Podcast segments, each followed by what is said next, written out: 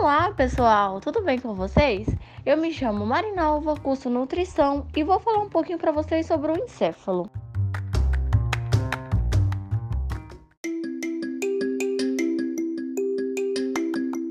Falando sobre o encéfalo, ele é o órgão responsável pela viabilização de nossos pensamentos. É um conjunto de processos que contribui para evidenciar as diferenças biológicas, psicológicas e sociais entre indivíduos e pelo que, enfim, nos faz humanos. O encéfalo se divide em três partes principais: o cérebro, o tronco encefálico e o cerebelo. Ele se encontra na caixa craniana, ocupando todo o seu espaço, e junto com a medula e os nervos compõe o sistema nervoso.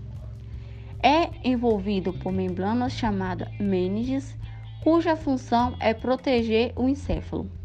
O encéfalo é constituído de bilhões de neurônios e tem como principal função o processamento e a integração das informações.